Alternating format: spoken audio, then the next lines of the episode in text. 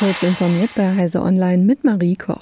Meta plant ein Abo-Modell für verifizierte Accounts auf Facebook und Instagram. Nutzer können sich für eine monatliche Gebühr von 12 bis 15 US-Dollar verifizieren lassen, indem sie ihre Ausweisdokumente vorlegen. Verifizierte Accounts erhalten ein blaues Abzeichen und Zugang zu direktem Support sowie Schutz vor Nachahmerprofilen. Das Abo mit dem Namen Meta Verified wird zunächst in Australien und Neuseeland eingeführt. Bald soll es auch in anderen Ländern verfügbar sein. Mark Zuckerberg begründet die Einführung des Abo-Modells damit, dass die Überprüfung der Ausweise und der direkte Support für Millionen oder Milliarden von Nutzern hohe Kosten verursachen würden. Das Abo-Modell soll es auch einfacher machen, nachahmende Profile zu identifizieren und die Qualität des Supports mit steigender Nachfrage zu skalieren. Laut einem Meta-Sprecher umfasst das Abo neben dem blauen Abzeichen auch eine erhöhte Sichtbarkeit und Reichweite. Das könnte für Content Creator von Vorteil sein, die mit ihren digitalen Inhalten Geld verdienen.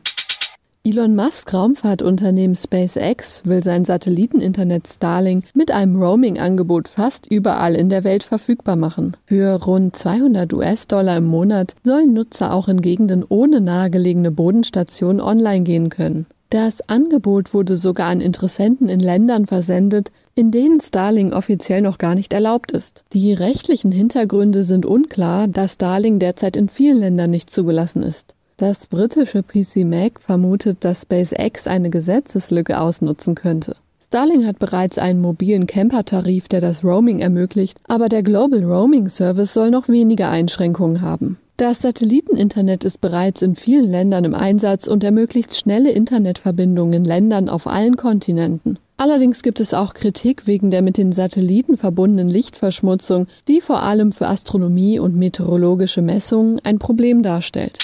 Der Kids Online Safety Act COSA, der in den USA bald in Kraft treten soll, ähnelt der deutschen und britischen Chatkontrolle sehr. COSA verlangt von allen sozialen Netzwerken, Messenger-Diensten, Videostreaming-Diensten und Lernplattformen sowie allen Online-Diensten, die auch von Kindern genutzt werden, eine permanente Überwachungspflicht durch den jeweiligen Provider. Ähnlich wie in Europa sollen in den USA nicht näher definierte qualifizierte Forscher mit den Vorermittlungen betraut werden. Der wesentliche Unterschied zur europäischen Chatkontrolle besteht darin, dass COSA eine klare Ausnahmeregelung für Ende-zu-Ende verschlüsselte oder vom Provider nicht gespeicherte Chats enthält. Wenn eine Plattform wie zum Beispiel Signal in Chats grundsätzlich keine Daten speichert, hat sie ein Entschlagungsrecht bei Durchsuchungsanordnungen. Dies entspricht der bisherigen Argumentation von WhatsApp und anderen Anbietern von Ende-zu-Ende-Verschlüsselung nämlich dass eine solche Durchsuchungspflicht die Online-Sicherheit aller Benutzer weltweit gefährden würde.